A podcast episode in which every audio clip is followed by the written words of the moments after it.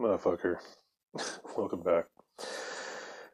Well, first of all, I want to say this episode is brought to you by Headbanger. I got two grams of this shit. Oh, it smells so fucking good, guys. I can't wait to smoke it with you guys today. Oh, it's so good smelling. Ah. Oh, you can kind of see uh, Rod Serling just standing in the uh, background there. Smoking a fucking cigarette. Because he knows what kind of weirdo alien time we're living in.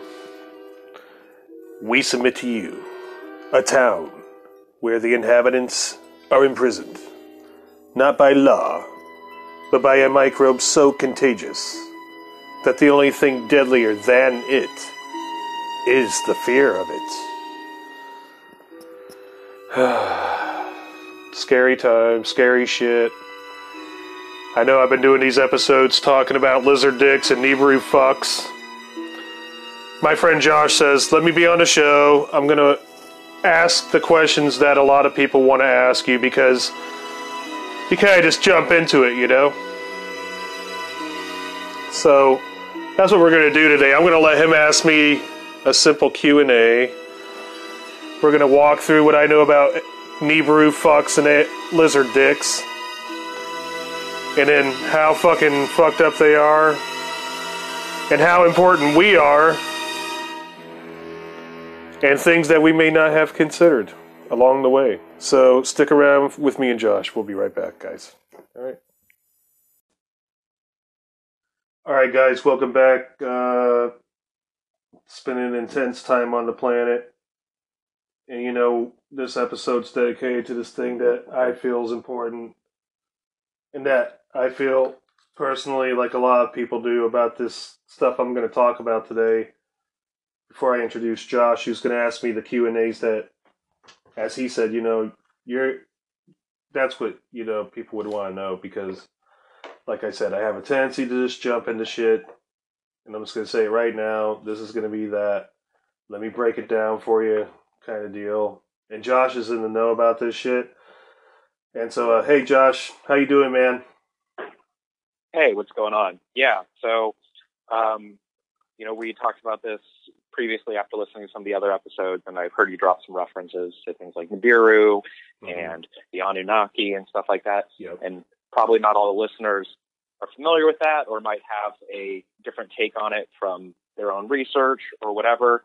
So Definitely, yeah, I thought totally. it would be interesting to try to take it from the top and give your uh, interpretation of it, and also how it fits into kind of current state of affairs. Because when we were talking about this previously, you were saying that you know not only are we in quarantine now, but we've always sort of been in quarantine.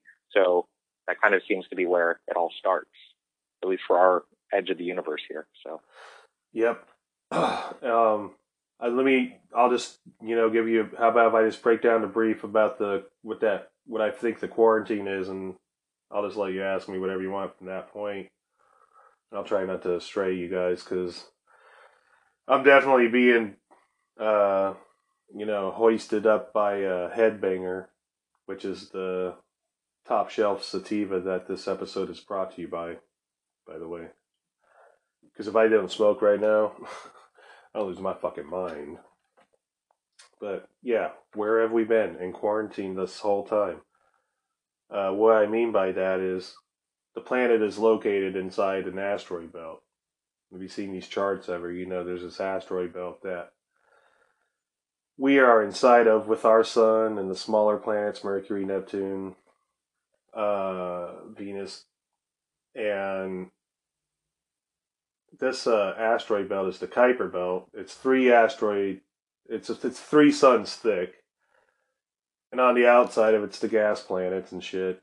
But according to what I believe, you know, we're purposefully placed into this quarantine in space because I do believe in the creator of all, and I believe that races on in the galaxy that are all out there, you know, they know about this one rule I'm pretty sure we're on a top five list or whatever of places that you're not allowed to go in the galaxy.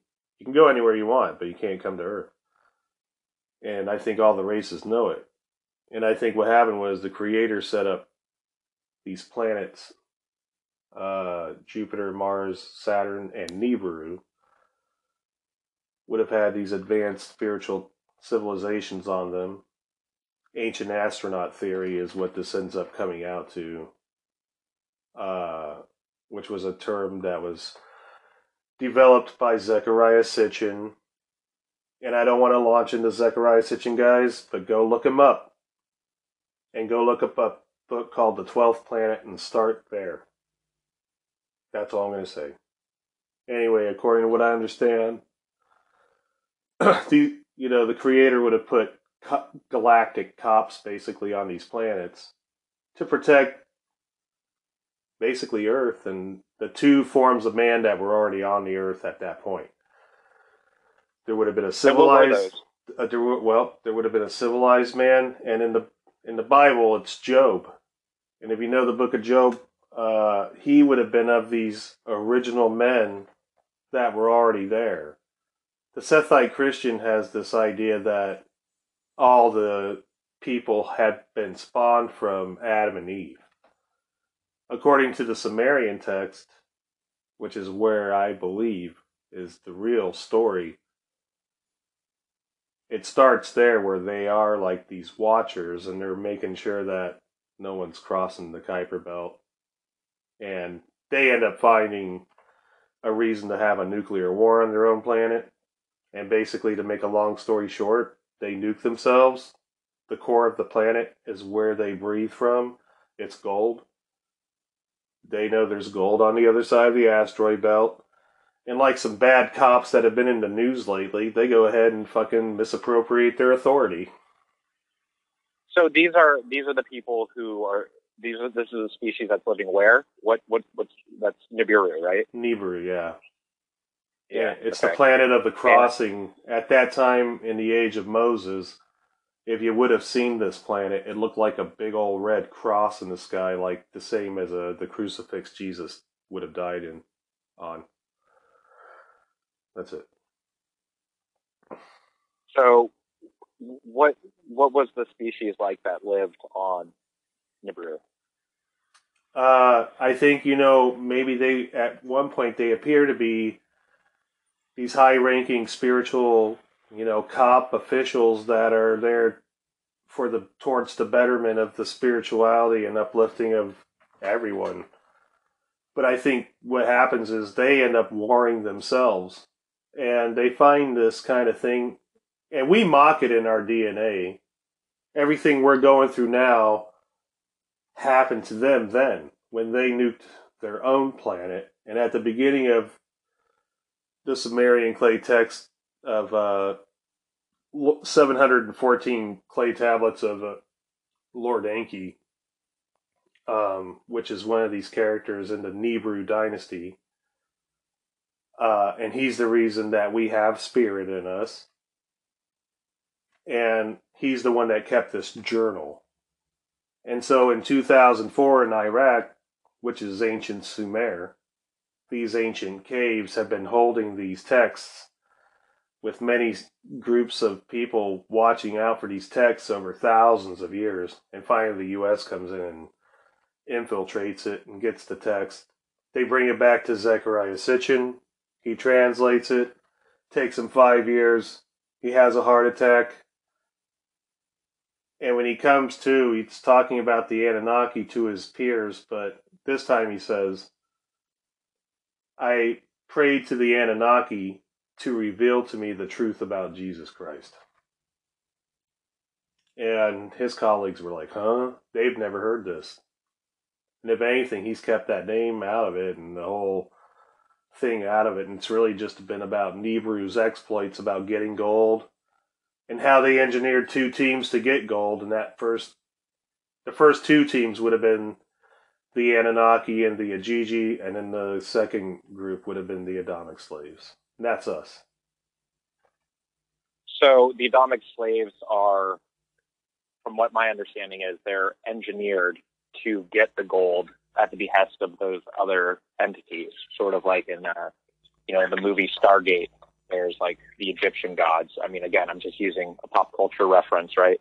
But Sure. that's maybe why that movie also uses uh, Iraq or whatever.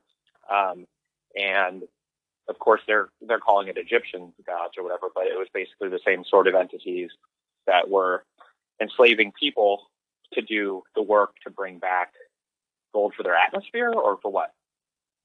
Yeah, essentially, I I think you know it starts with the nuclear war.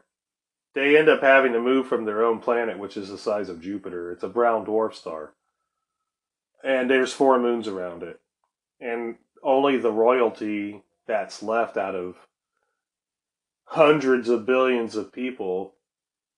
You know, we got eight billion here. They had like a hundred billion people on that planet, easy, if not double that or triple that. Uh, so you know they nuked their shit, and only the high elite. I called them the Trump elite, and that's Anu. And uh, he's the male representative of Nibiru, and he comes out and the women make the decision. They're the chief scientists of Nibiru. They're really the essentially the leaders, but they use the male representative to come out to tell everybody in the public what their decision is. And uh, you know, at first they didn't want to cross the Kuiper Belt. It, it, it took a revolt on their own planet and members of their own planet that were related to Anu uh, to actually get this whole thing rolling without, you know, launching into specific details or how that matches up in the Bible, but it does in the Christian Bible specifically and in the Torah. And the one book that connects to all three of the major spirit books, Islamic, the Hebrew, and the Christian Judaic, is uh, is the book of Job. It's the only book that's found in all three of them. And so that's your extension to the understand that there was already a civilized society here on Earth before a Nibiru came down here and started their shit. And basically, you gotta imagine these guys that were already here on the planet they saw these guys camping up and building pyramids and shit. Imagine if you saw that and you knew they weren't uh, human. You'd be staying away from. And uh, there um, was a little complication there, guys. Sorry about that. Anyway, um, what happened was, uh, or as far as I know, though, about the inhabitants on the planet Josh, was that there would have been this civilized society in the northern Africa ridge. And so when Nibiru got here, they kind of made this loose pact that they weren't going to fuck with those guys. Even though whatever they did to the Adamic slaves in the end, whenever they whenever they put the spirit in the Adamic slaves, it would have affected those civilized men on a spiritual level. And the other two beings that I can test you know, testify at least to have studied, um, is uh, the Sasquatch, the Neanderthalic Sasquatch. This was a totally separate being, though, man. It really wasn't related to Job and those guys. It was like another indigenous man on the planet, but super underdeveloped, walking around naked. This fucking, you know, classic Bigfoot dude, you know, but he's super important coming up here in a second. And the third being that I would have known that would have been here wouldn't have been on the surface. It would have been inside basically the hollow earth, which I do believe hollow earth theory, and I believe that there's another planet inside of our own planet. And I believe that that's where these uh, Alpha Draconian um, guys from the Draco system would have been squatting in our planet since the age of Atlantis. And that's Gotcha. And the Atlanteans were who? That was like the Jobian people, or uh yeah, I think Job and his society basically are what is coming from because you got that the Thoth and the Emerald Tablets and these legends that come from the age of Atlantis predate Nibiru by, you know, a couple hundred thousand years even or some shit like that. And, you know, people are on the look, look for Atlantis, but it's really on the land.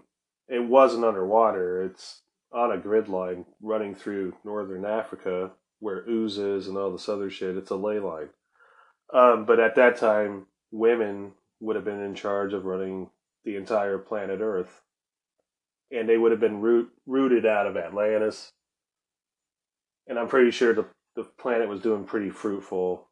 And I'm not an expert on Atlantis, but from what I know loosely, their dynasty is messed up from Martians who are already DNA manipulated, which probably means that the Watchers on Mars got fucked with first. And by the time there were Watchers in the and Nibiru happens, there probably aren't Watchers on uh, on Mars at that time because they would have already come here or whatever and mated with the women of Atlantis changed the alpha wave. Males became the uh, dominant species. Now we've broken that kind of, oh, what's the dominant species shit, and we've all become our own motherfucker. And that's what's cool about us. One of the things I didn't point out before was I thought because of what these guys manipulating our DNA, there's upsides to that and very cool likenesses of originality in now in the universe because of it. And we're not perfect, but you know, I do believe that the story I'm telling you caused exactly the shit we're dealing with right now, and it fits right in. And these are actually components that are dealing with present day shit as it's happening. And uh, I'll stop right there and I'll let you ask me another question.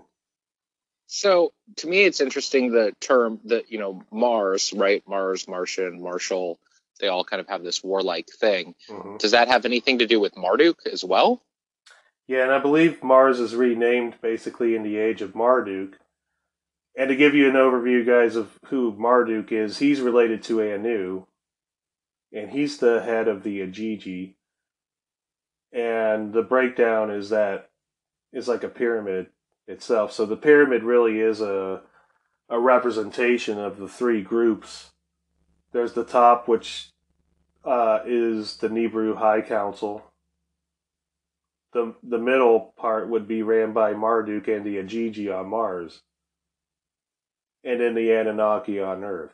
So what they would do is basically the Anunnaki would mine for the gold on the Earth, take it to the backside of the moon, which they constructed, they actually created that moon according to the mythology.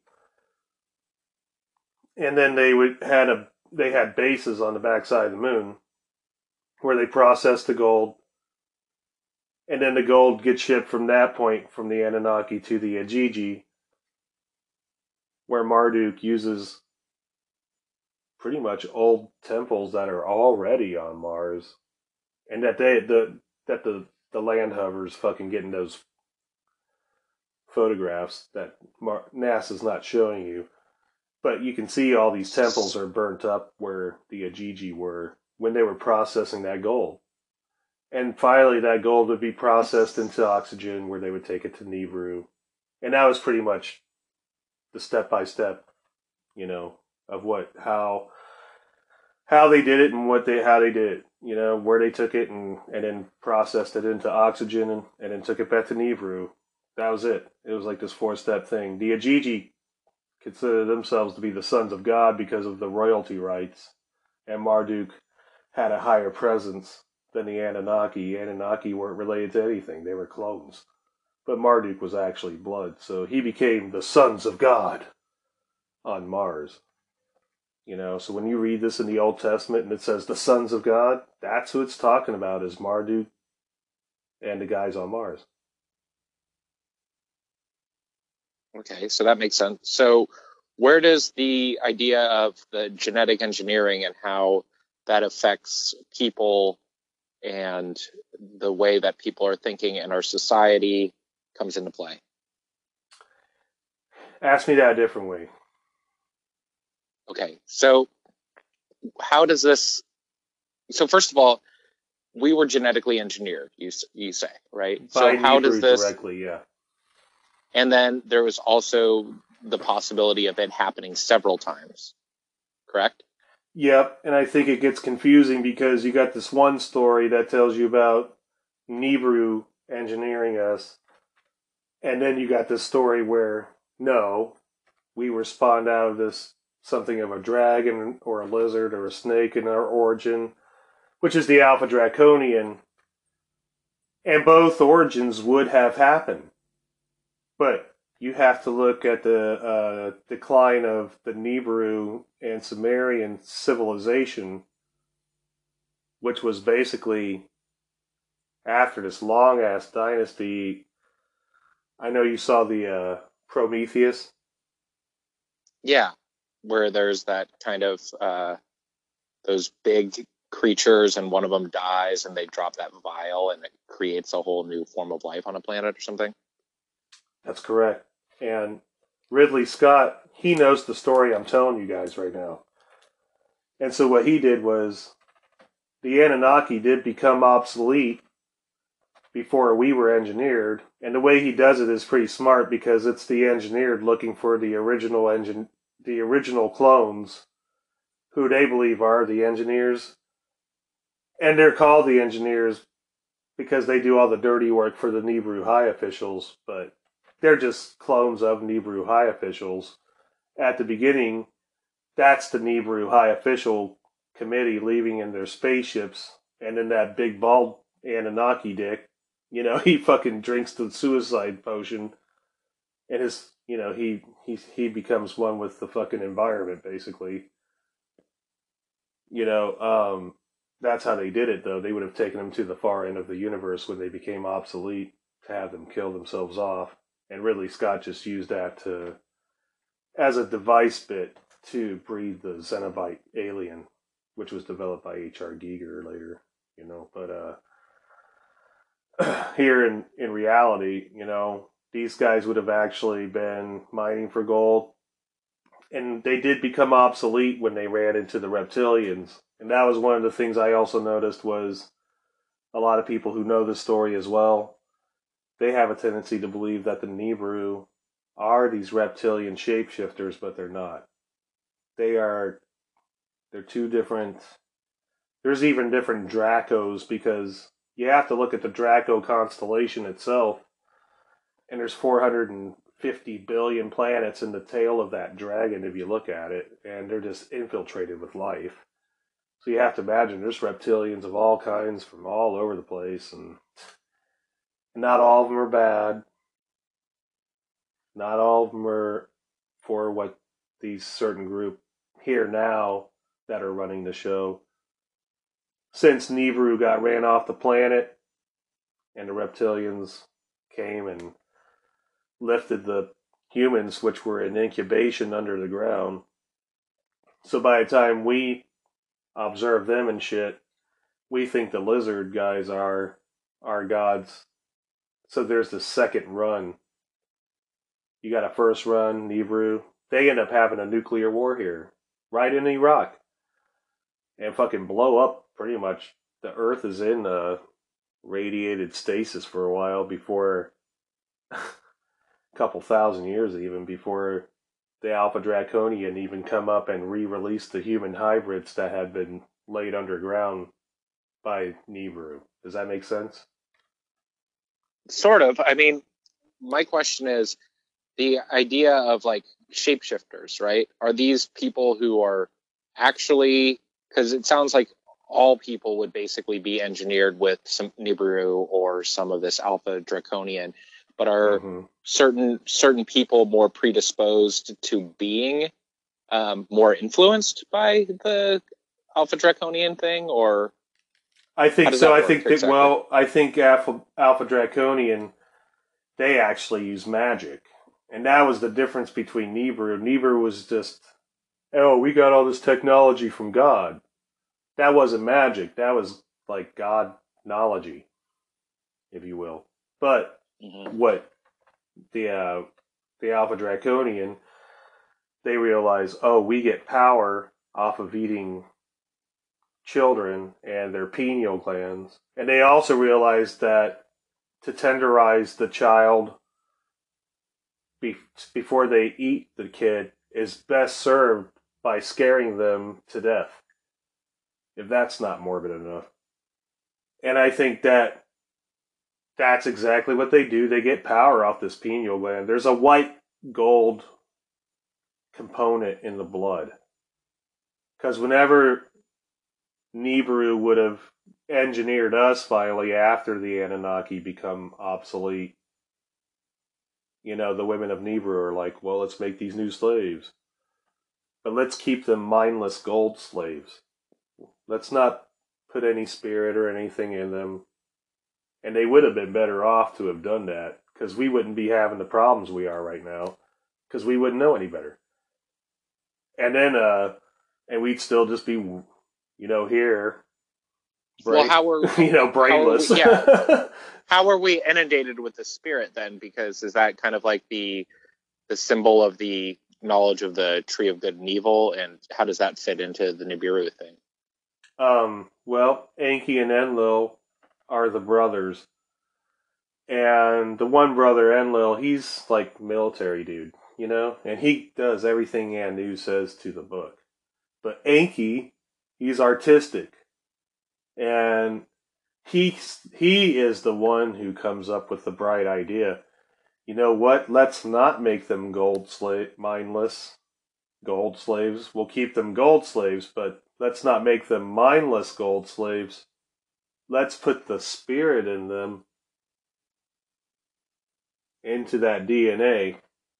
And then they'll fear us once they see us. And, you know, that was the one thing that the shapeshifters are both Nibiru and the Alpha Draco. They both can shapeshift. So they both have that power, and that's a similarity that they both have, but they're not the same creature. They're not from the same constellation or planet or anything close. They're enemies. You know, but at the time of engineering, Enki, you know, he sees that he's got a window of opportunity to stick that spirit gene in there. And so before the Bible calls them Adam and Eve, but that's not what they are in the Sumerian text. They're called Adamu and Tiamat and the woman is named after the planet that's missing. And they call her the shoulder of Tiamat. So what is what is Tiamat as a planet? How does that fit fit in? Is Tiamat somehow related to Nibiru? Well, if you look at the Bible in the beginning, it says the earth was in void. I honestly believe the earth was really more of an indigenous planet before uh, the waters fell and that's prob- probably why a lot of this, you know, uh, land ends up underwater um, because the waters from Tiamat would have been just floating around in this gigantic asteroid belt as gigantic ice chunks, basically. And you got to go back four billion years, and there was no asteroid belt. And technically, right where we're at, there would have been something in the range of 40, about 44 planets in just our solar system right now. In our solar system, wow. 40, about 44 planets. And there was an accident, and Neptune definitely was around for a billion years ago, uh, just like it is now. But I'm pretty sure it was something about Neptune that went off track and it basically causes this pinball effect where you know Nibiru comes in and it goes past a planet called Marduk, which is what the general Marduk is named after since you know we copy that too and the and kids are named after Christian names and stuff. When they name their kids, it's after planets and constellations and celestial bodies. So Marduk is named after the actual planet that would have collided with, ironically, Tiamat. So when the the Tiamat explodes, a third of it becomes the asteroid belt and starts picking up pieces over four billion years and thickens out in a gravitational ring. That's the asteroid belt within our solar system, not the actual Kuiper belt. No, it is the Kuiper belt. That's what I'm talking gotcha. about. That's how. So the Kuiper the, the Kuiper, Kuiper belt. belt. is the rubble of a lot of those planets, but mainly Tiamat. Gotcha. Okay. You know, not by now because it's so thick, but somewhere in the density of there, you have to imagine there's still the even the asteroid belt is teeming with life. Somewhere within it, those pieces of of Tiamat ended up evolving into this asteroid belt that's always going to be moving at this incredible fast speed. But you know, Earth is definitely in quarantine, and like I said, the Watchers were there to set to make sure that uh, we don't uh, fuck up and you know get fucked over by anybody else. Gotcha. So, but that was all established after the destruction of Tiamat. After Tiamat, and so they ended okay. up ne- was that quarantine Eve maybe to, to, to protect the inner planets? huh? Because was that quarantine put in place to maybe, maybe protect the inner planets, uh, just due to the fact that uh, you know that there was still viable life there, and a lot of the other planets weren't really doing as well, and just trying to make sure that there was some sort of preservation. Well, I only have like a theory about that, and it's a pretty wild theory, but my detective work encouraged the people that are listening to the show to think back to that time when you've heard this legend about Lucifer, and this was a angel that you know the creator loved, man, just dearly. But you know, the creator had other babies too. and the one was a Sasquatch, okay? And Lucifer's fully aware about the Sasquatch. And he already knows Job and the modified man, that's what I keep calling them, but he knows the more modified, evolved man that's already there is a spiritual uh, group that believes in God and knows God, and they're like the rest of the universe. They already know that the Creator's there. It's not this big religious thing or whatever. You don't have to come. There's no religion there. It's just a not. It's kind of like me and you talking. No, I don't have to go to church to believe that I'm talking to you. You know what I mean? And that's kind of how the universe acts. It's just it knows that the Creator's there, but Lucifer's in charge of running.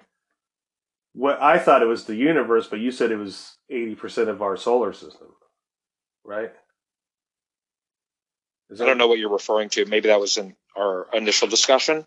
Well, anyway, uh, Lucifer. Oh, oh, okay. You're you're referring to that thing I was talking about in the book of Urantia. yeah, Okay, yeah. So basically, it's just interesting because you've come to it from a different perspective. But in the Urantia book, yeah, there was uh, the idea that this particular region was set up as a as a quarantine as well, Right. and that there is um, that there was kind of a Luciferian uh, force that I don't even think breached that quarantine zone, but was sort of given this. So it's a little it's a little different, but again, I'm not really 100% sure of the the Book of Urantia because it's so huge.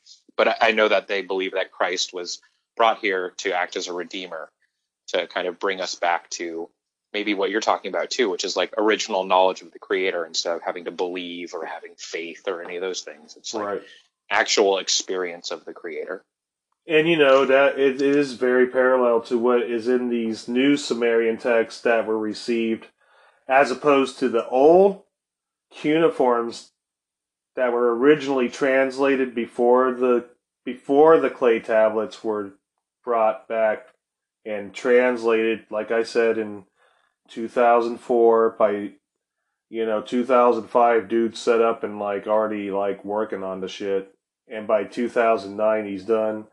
And by 2010 the book comes out. So you gotta imagine this is only 10 years ago. Whatever information's in that one book is only 10 years old.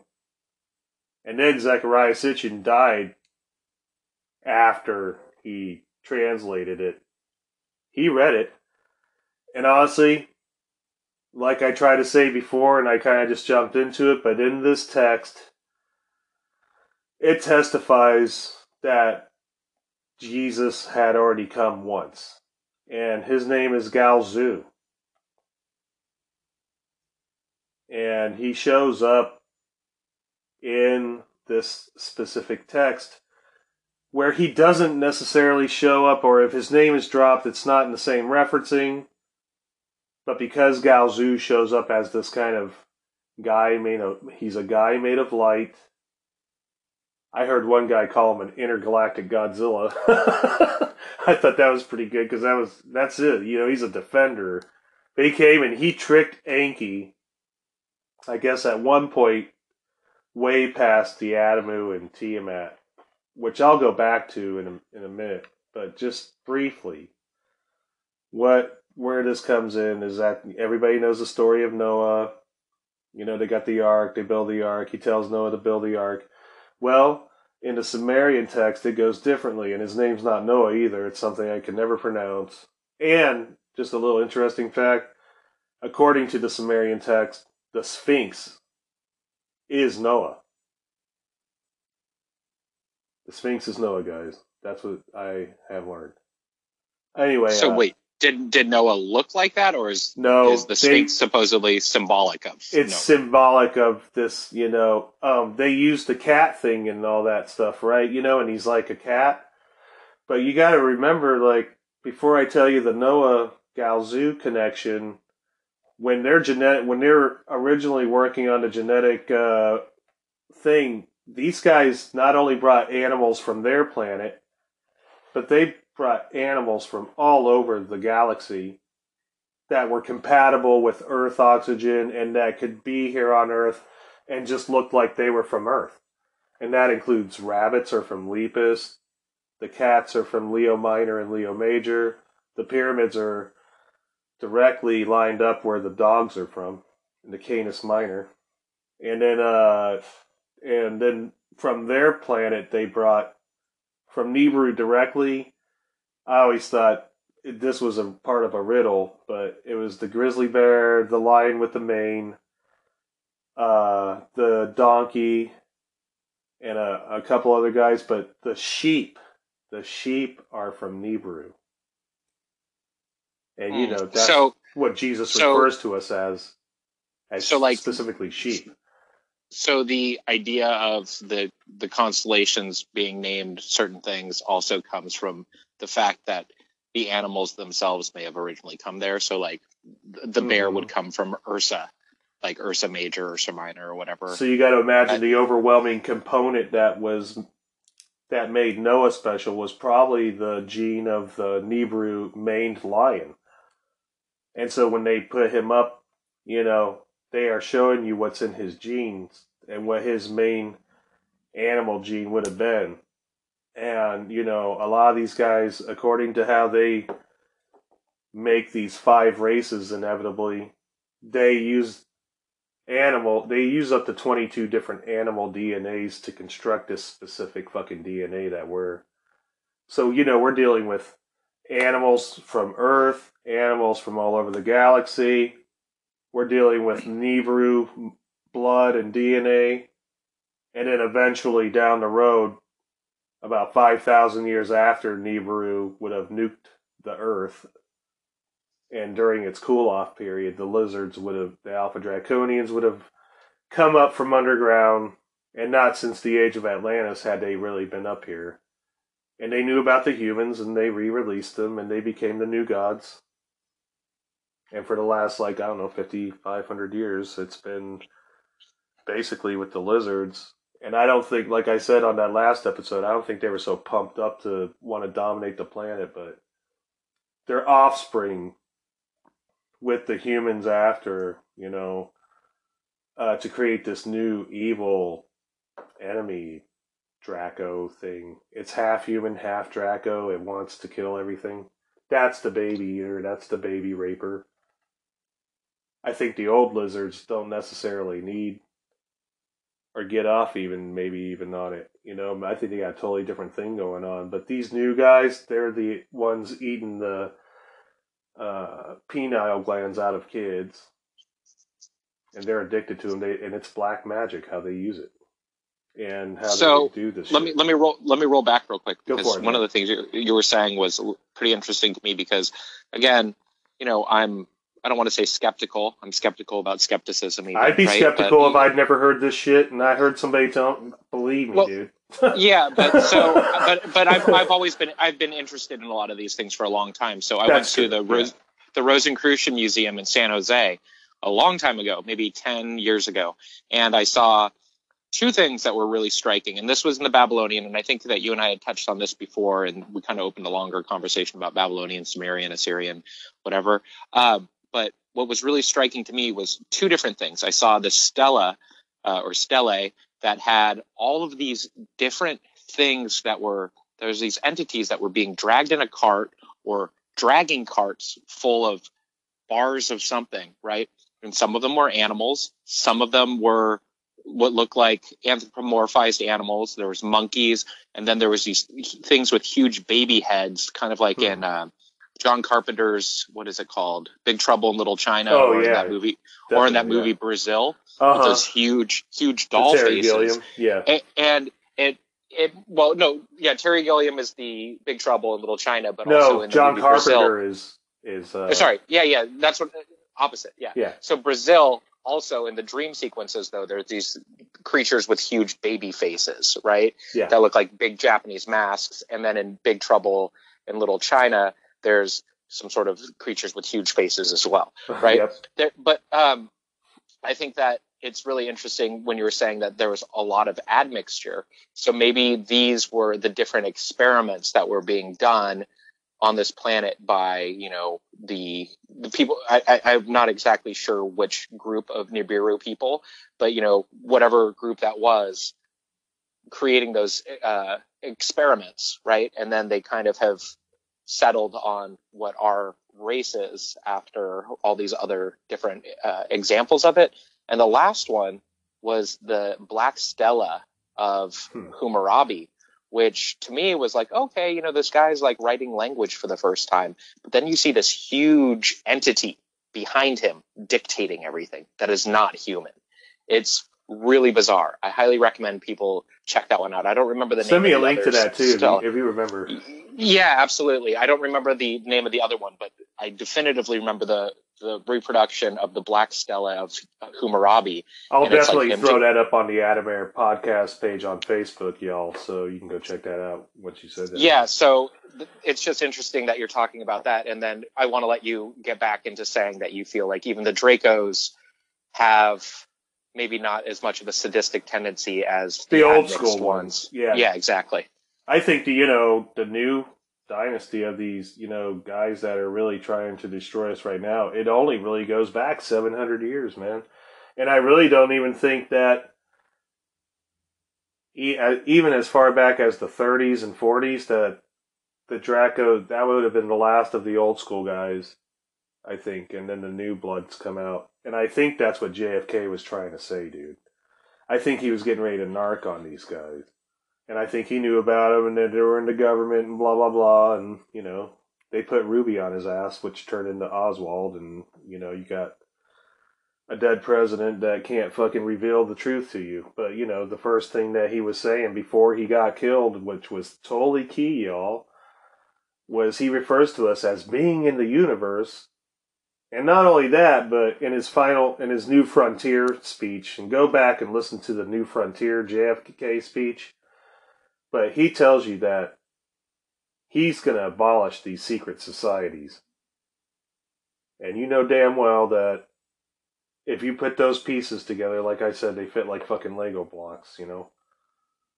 And it, you know, it would have been these guys trying to keep the shit quiet. And then so 62, by 1967, the last prophecy in the Holy Bible is fulfilled. So technically, mathematically, if you look at it, that's when the apocalypse started. Was in 1967, because that was when the second uh, fall of the Temple of Jerusalem happened, and that's the that's the last prophecy in the Bible, dude. It says as soon as the Temple in Jerusalem falls twice, that'll be the end. Well, it's really indicating when these Alpha Draconians are going to go into play, basically. And at that point, you know, you still would have had all this time uh, for them to sit around and construct this way that they're going to do this final deviant global sweep, if you will. And as you can see, if we really we got a choice as humans, and this is what's special about us again, because the Anunnaki and these Nibiru guys, they did stick this spirit in us. You know, people want to argue about this. I'm not here to argue about it. I'm here as someone who believes in it and is just coming from that point of view. And that the defense of it is that, you know, this guy I work for, I call the creator of all. I've been working for him for a while. He told me all this shit that I'm sharing with you. And, you know, the parts about Galzu and the importance of ISIS coming around to destroy any evidence of Galzu and it's a hard one to talk about Galzu. I put him. The detective work that I put together was because Enki put that spirit in us, and as soon as they created Adamu and Tiamat, they knew that. Oh my God, Enki, you put the spirit in them. They didn't have to do anything. They just knew they were naked, and that's how they knew. They're like, you put the spirit in them, dude. They know they're naked. And well, I like, think it's interesting also the, the timeline you're talking about, and this is not me trying to make things uh, political because no, it's okay. I, you know, Go ahead, man. But but it's it's a, like maybe we can talk about the economic factor because around 700 years ago was the rise of kind of colonialism and colonial capital, right? That's because, where that shit comes from is the intermingling of the species between. I thought it was King Richard the Fourteenth wrote a parchment to his serfs and said, basically, hey, we just started intermingling with these lizard dicks, basically. We're going to form this new society. And if you yeah, look at it, be- that's where the 13 families spawned from, is that King Richard and Bush and, they, and all those they guys all, are from They all are the ones that, you know, started all these big companies, right? Yep. The the trading companies and stuff. Because beforehand, it's not like it was good when there was uh, feudalism or monarchy and things like that. But where these things start becoming, you know, basic corporate raiders, which kind of sounds like a the idea of what you're talking about with, you know, us being enslaved here, right? And then right. there's different vi- vying factions for the same goals. And then when you said 1967, I thought that was really interesting as well because it's about 10 years, which I would say uh, is a good ramp up period before the neoliberal economic system, which again, I think, you know, I don't want to overly talk about my own political you know beliefs but i'm i'm what you would call a liberal or left leaning person right most people who are into conspiracies aren't but i would say that this is one thing right wingers left wingers or any normal person recognizes is that the way globalization is right now is fucked and all of these things have put this uh, new agenda the you know like what george bush said the new world order right mm-hmm. these people um, have created that system and it lines up almost exactly with what you're talking about there. And it just so happens that all of the people that, you know, people will often say are like the reptilians or whatever are people who are the biggest uh, power holders in that agenda, right? So, you mm-hmm. know, people talk about the Clintons, they talk about the Bushes, they talk about these other people. You know, you were telling me how you thought Trump was human still, unlike a lot of these other people, but he was just a dick. So he's, shitty, he's just a shitty, shitty human. That's right. He's just a shitty human. That's it. But a lot of these other people that you know people will say you know are associated with the PizzaGate stuff or mm-hmm. any of mm-hmm. those things. Uh, it is striking to me as somebody who's a little you know on the fence about a lot of those things that they line up so uh, greatly, and even if they're considered a Republican or a Democrat, they line up with the people who have orchestrated that order, like Margaret Thatcher, mm-hmm. um, Reagan, all those sort of people created the framework that we're seeing collapsing right now. We're currently seeing that, you know, uh, people like Alex Jones will talk about globalism, blah blah blah. But to me, it's like it is important to be global. And then look at Alex as, Jones, by the way. Did you see him shapeshift? Uh, I I didn't, but I did oh hear him God. say that he was willing to kill his neighbors and eat their flesh well, for his children. That's about so, as lizard ass dick as it gets. That's a lizard so, dick fucking thing to say. That could kind of bring us to what we had talked about before too, is that this idea that maybe some of the people who talk about this stuff yeah. are also, uh, you know, gi- giving hints about the fact that this thing exists because certain certain of these kind of things can't really lie, right? That's but right. they also are that. So you had mentioned that you had concerns about David Icke, and to Mhm. me, Alex Jones talks about people being babies, baby eaters and stuff, and then he's talking about eating humans Mhm. himself. So it's it's it's uh, what I would say in classic conspiracy theory is controlled opposition. You set the general framework of what's acceptable, and also you set the framework of what's not acceptable. So the aggrievement of, say, like Alex Jones or David Icke being kicked off of YouTube, sure, YouTube could be a fucked up censorship platform, but at the same time, that uh, discontent of people who don't trust the main na- narrative, it funnels them all into believing all the other lies that these people are also going to be selling you with a grain of truth. Oh, they make it easy. Yeah. Does that make any sense? Fuck yeah. that was well put too, man. Thank you. Yeah, no problem. I mean, you know, and if you guys didn't understand what Josh just said, just rewind it and listen to it again. Yeah, you know, basically, there's nothing else to fucking the- say about it. I mean, you know, It's just really strange that people like Alex Jones will talk about how it's disgusting to eat humans, and then he'll say he was going to eat humans. well, and You I know, think out that of was his own mouth. the one thing I I wanted to share out there was, and I dropped it in the Super Alien Reveal episode with I was, I was talking about the uh, shapeshifter Elvis part, and I'm talking about how they initiate these guys into being shapeshifters. They're not born Draco. They're not even like from the royal family Draco, but they're superstars and the public loves them. And the Draco want to use these specific individuals uh, to convey, you know, their own fucking, you know, uh, agenda. And Elvis, I think Elvis probably would have been one of the first stars that they fucking did it to. And, you know, there's this footage out there floating around from this guy. Like I said, Mr. Happy, he's on YouTube. He likes to exploit the fuck out of the shape shifting Elvis footage. Go watch it. You can't unwatch it, and it's freaky shit but it's the testimony, and he shows you where the other Alpha Dracos are that are hanging out with Elvis, acting like his makeup crew, and uh, and they see his face is going out, and they block his face on television, and then they put some powder or whatever, or some shit over his face until it comes back to normal. It's fucked up, man. I mean, he looks fucked, but you know what they do is they stick this. It's a tadpole creature thing or whatever that comes from the Alpha Draco system, whatever planet they're from. Alpha Draconis or whatever. And they fucking use this tadpole and they stick it under the tongue. And it burrows its way under the tongue through the saliva gland and into cerebral cortex. And once it's in there, it integrates with the nervous system and it allows it to shapeshift. And that's how it works.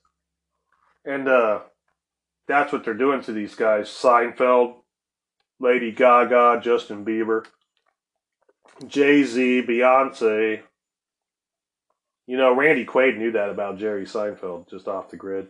And when Jerry Seinfeld made fun of uh, Randy Quaid after being illegally fucking ran out of his house after these draconians took his house in Hollywood and shit.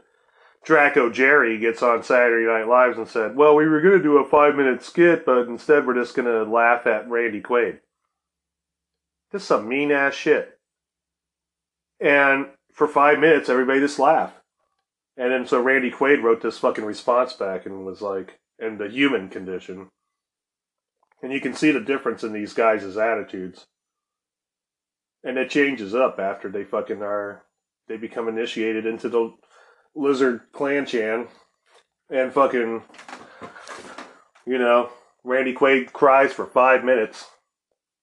You know, this there's that's a metaphor for us because Randy Yeah. Quaid, Randy Quaid is us, and we're dealing with this enemy that looks like us, but it's not us, and now we can't tell necessarily who's fucks who. And even if you could, you still don't know which Dracos are good guys and which ones are not.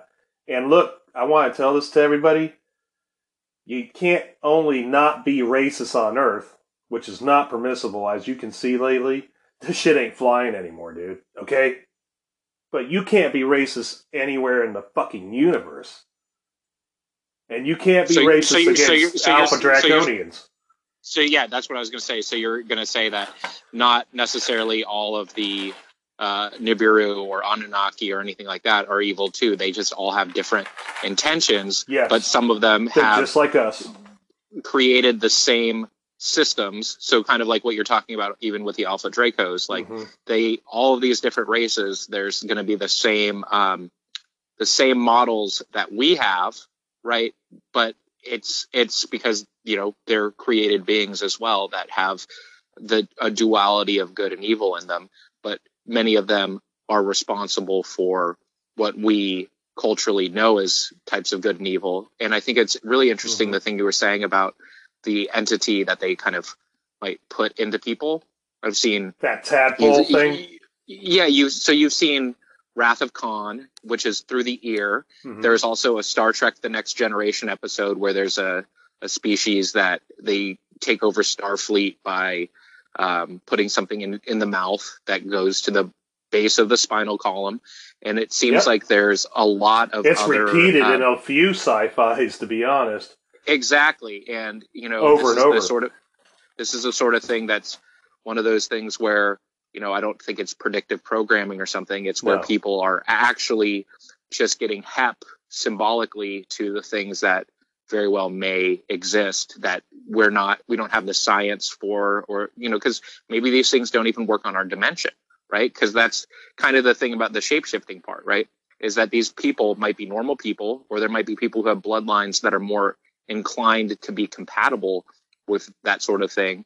But when these things are shifting, it's almost like turning on a TV set, you know, like so you have uh, you have a person that has a TV receiver in the back of their head, and then they can turn in tune into one Draco or another, or maybe uh, like remote control.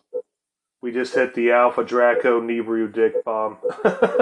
We're at the 55 minute mark. We got a few more minutes left, but uh, yeah, that's correct, dude. You know, and um, uh, I felt like you know one of the things that because obviously we couldn't talk about everything, dude.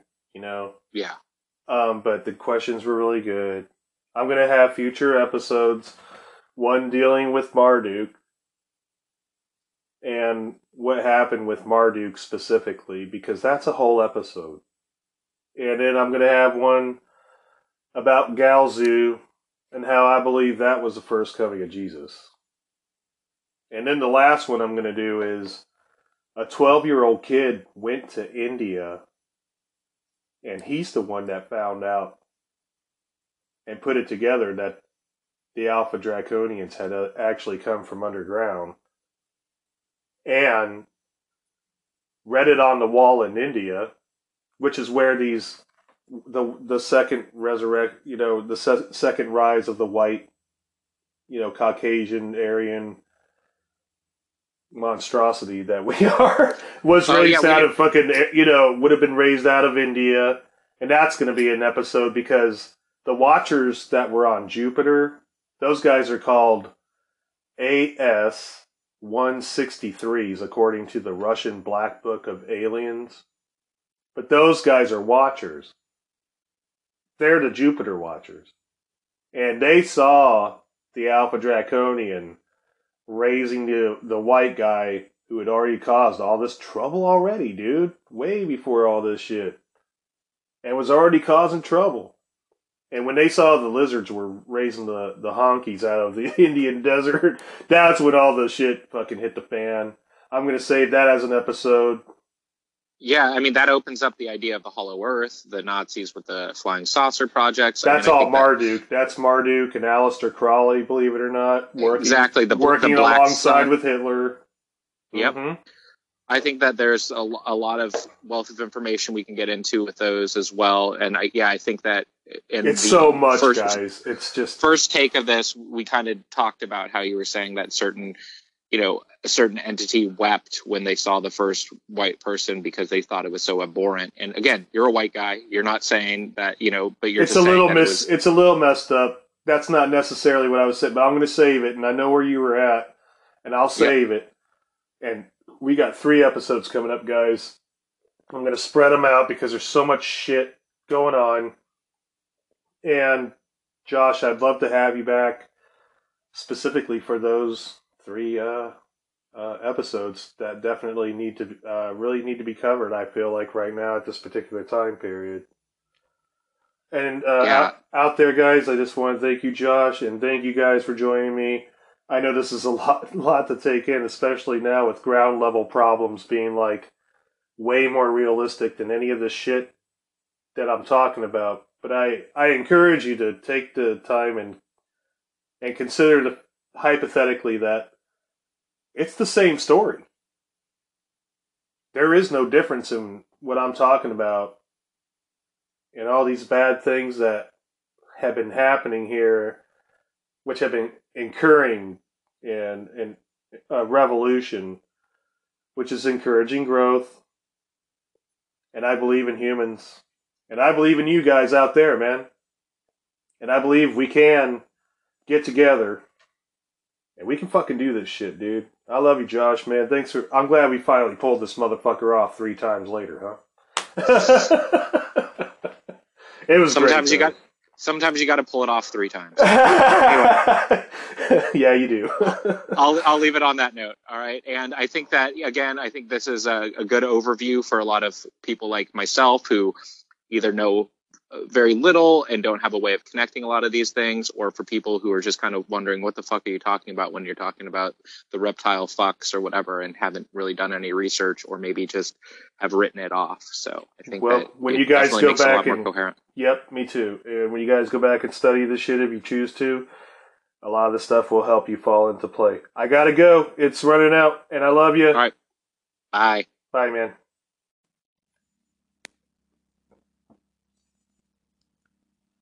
Thanks for joining me, guys. Thank you, Josh. Hmm. We're evolving in the universe. You know, maybe these Negro dicks and lizard fucks have been dicking us around and fucking us and doing all this shit to us, but you know what? Nibiru fucked up. They put the spirit in us, baby. And you know what that means? That means we are our own motherfuckers right now. And you know what? We don't need to be dicks about it. But nobody else in the universe is like us because of this shit. And that's fucking awesome. And we're the only ones like us. We're the only ones that can do what we do, guys. And if you're fucking feeling that, man, embrace that and be well. And join me again on another fucking holy fuck episode. Be well, guys. You're listening to Adamair MD GED Underground Cartoon Therapy.